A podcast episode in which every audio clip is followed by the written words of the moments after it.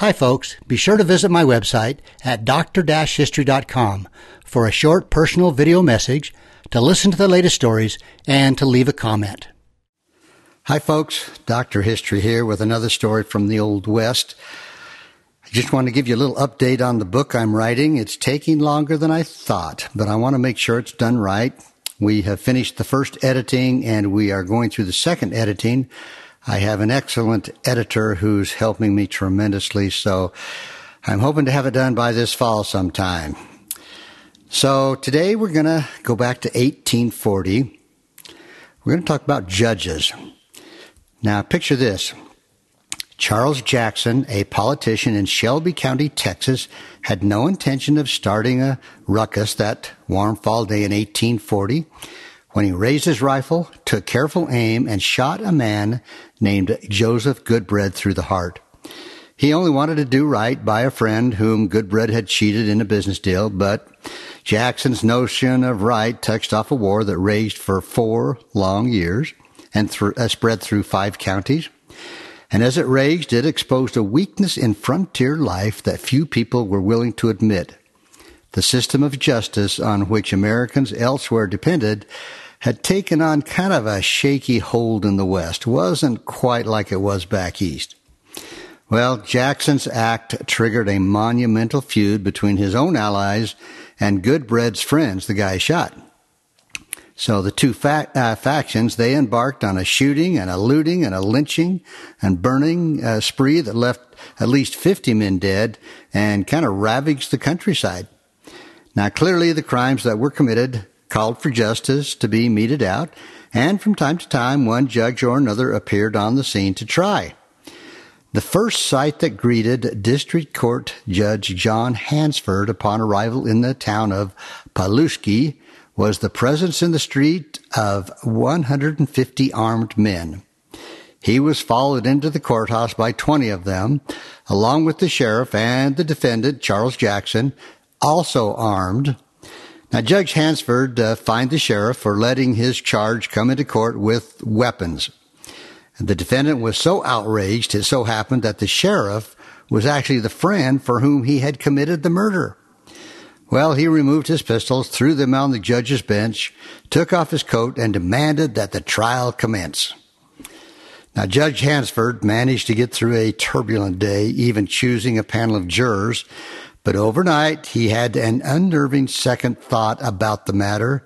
Next morning, he was gone, leaving the sheriff with this note, quote, being unwilling to risk my person in the courthouse any longer, where I see myself surrounded by bravos and hired assassins, and no longer left free to preside as an impartial judge at this special term of court, called for the trial of Charles W. Jackson, I order you to adjourn the court tomorrow at 8 o'clock by proclamation without delay.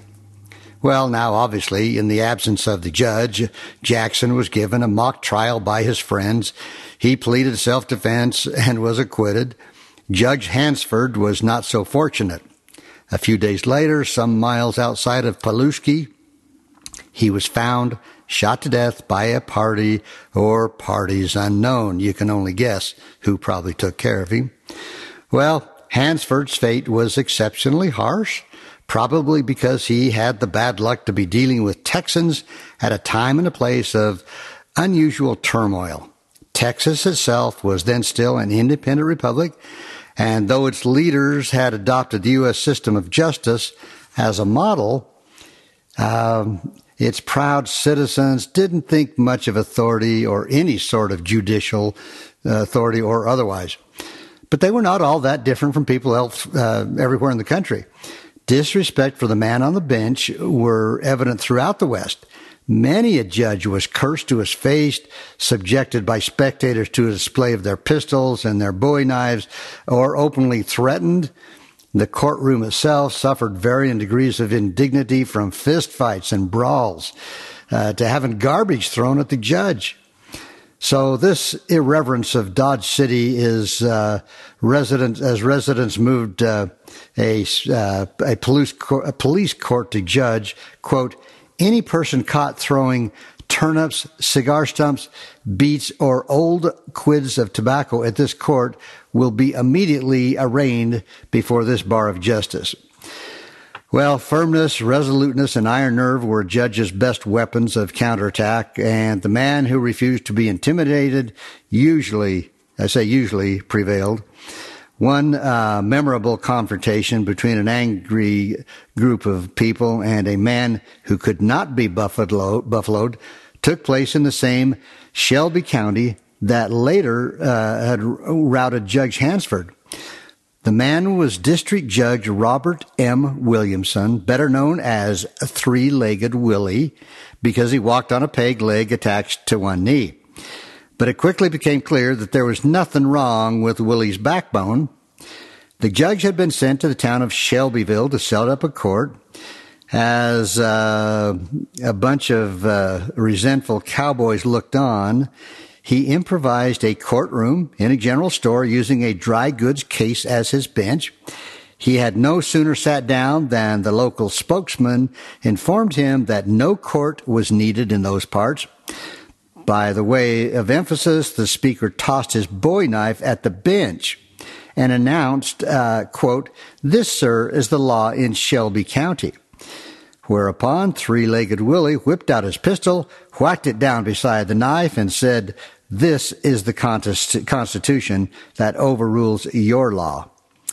Well, for his show of raw courage, Willie might have met with Hansford's ends, but he did not.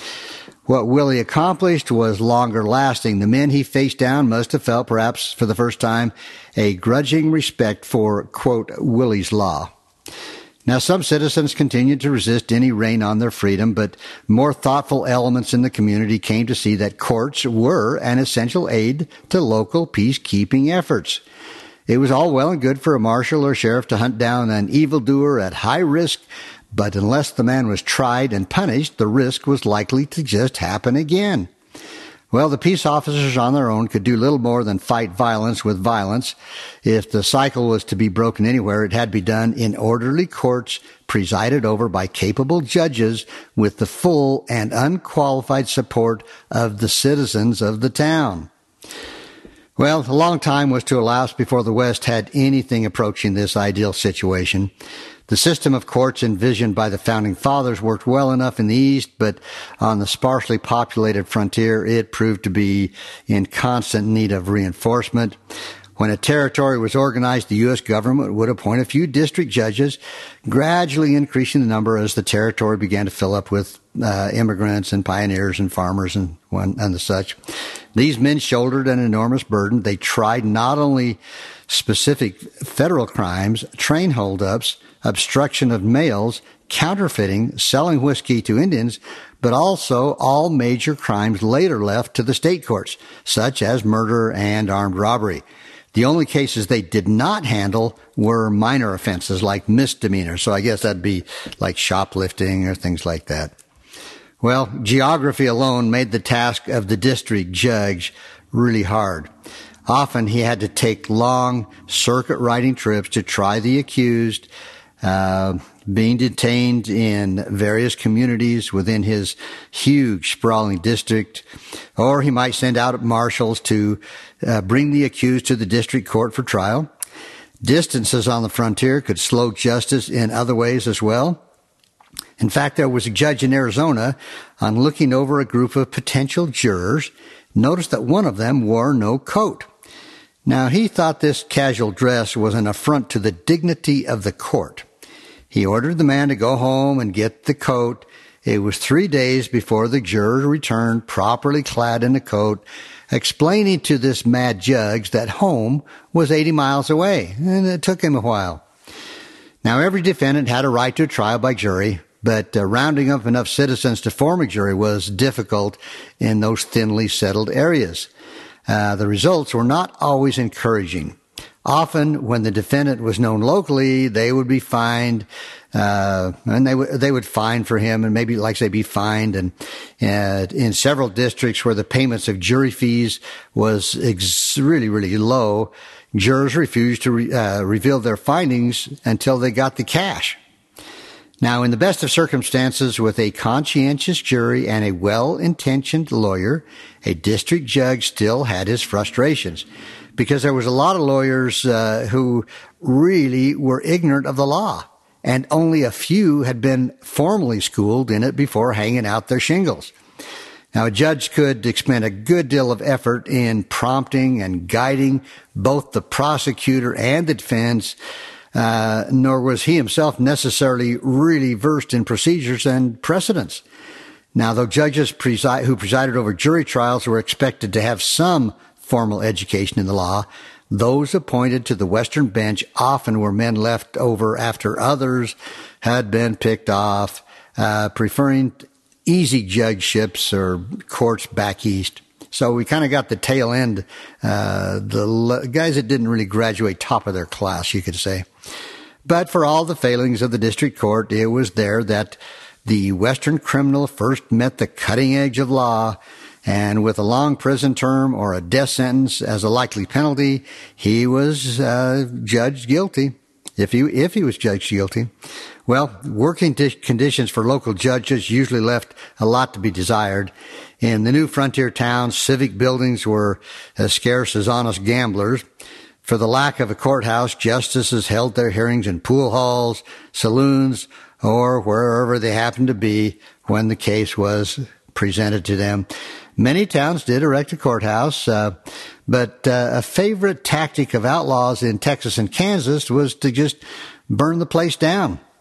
So some judges could barely read or write. Uh, uh, so this attracted kind of, as I mentioned, some bumblers, some drunkards, and eccentrics like Judge Roy Bean, for example.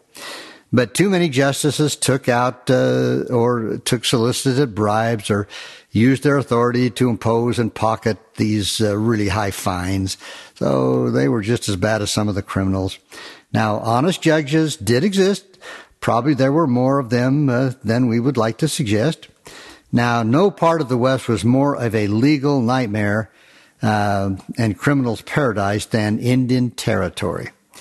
This immense wilderness of prairies and mountains was bounded by Arkansas on the east, Kansas on the north, a strip of no man's land in the northwest, and Texas on the west and south. Now, without doubt, the territory offered outlaws their safest refuge and their richest field for plunder. At one time or another, the worst in the West accepted the open invitation to visit Indian territory. For example, the James gang, they vacationed there between holdups and the Dalton brothers, they roamed there without any challenge, just robbing and killing whenever they wanted. So in Indian territory, nothing worked in favor of firm and uniform law. Now, around 1870, the only authorized permanent residents of the territory were some 50,000 Indians. And the territory had no white man's towns at all. The five tribes, the Cherokee, Choctaw, Chickasaw, Creek, and Seminole, were recognized by the U.S. government as self-governing nations within their own lands, and each tribe had its own laws, courts, and police force, and they were called the light horse uh, for the ponies they used on patrol. But the Indian courts had no jurisdiction over white invaders, no power to exert even minimal restraints on fugitives from other parts. Moreover, they lost jurisdiction over every Indian who committed any crime against or in company with a white man. Well, such Indians and every white who committed any crime whatsoever within the territory fell under the jurisdiction of the United States court, whose only judge was expected to enforce law and order over some 70,000 square miles of outlaw haunted territory. Well, nobody had planned, planned these arrangements, but they just kind of evolved over the years. So you can see that uh, the judges in the Old West were at best somewhat versed in law. Uh, sometimes, as I mentioned, they were worse than the criminals on trial. Uh, so it was not a good situation. But again, there were some good judges, and it gradually became better and better throughout the West. So that's kind of a brief overview of the judges of the Old West. And I'll see you next week, folks. Ohio, ready for some quick mental health facts? Let's go. Nearly 2 million Ohioans live with a mental health condition. In the U.S., more than 50% of people will be diagnosed with a mental illness in their lifetime. Depression is a leading cause of disability worldwide.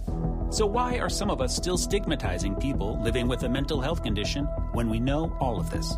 Let's listen to the facts and beat the stigma. Ohio, challenge what you know about mental health at beatthestigma.org.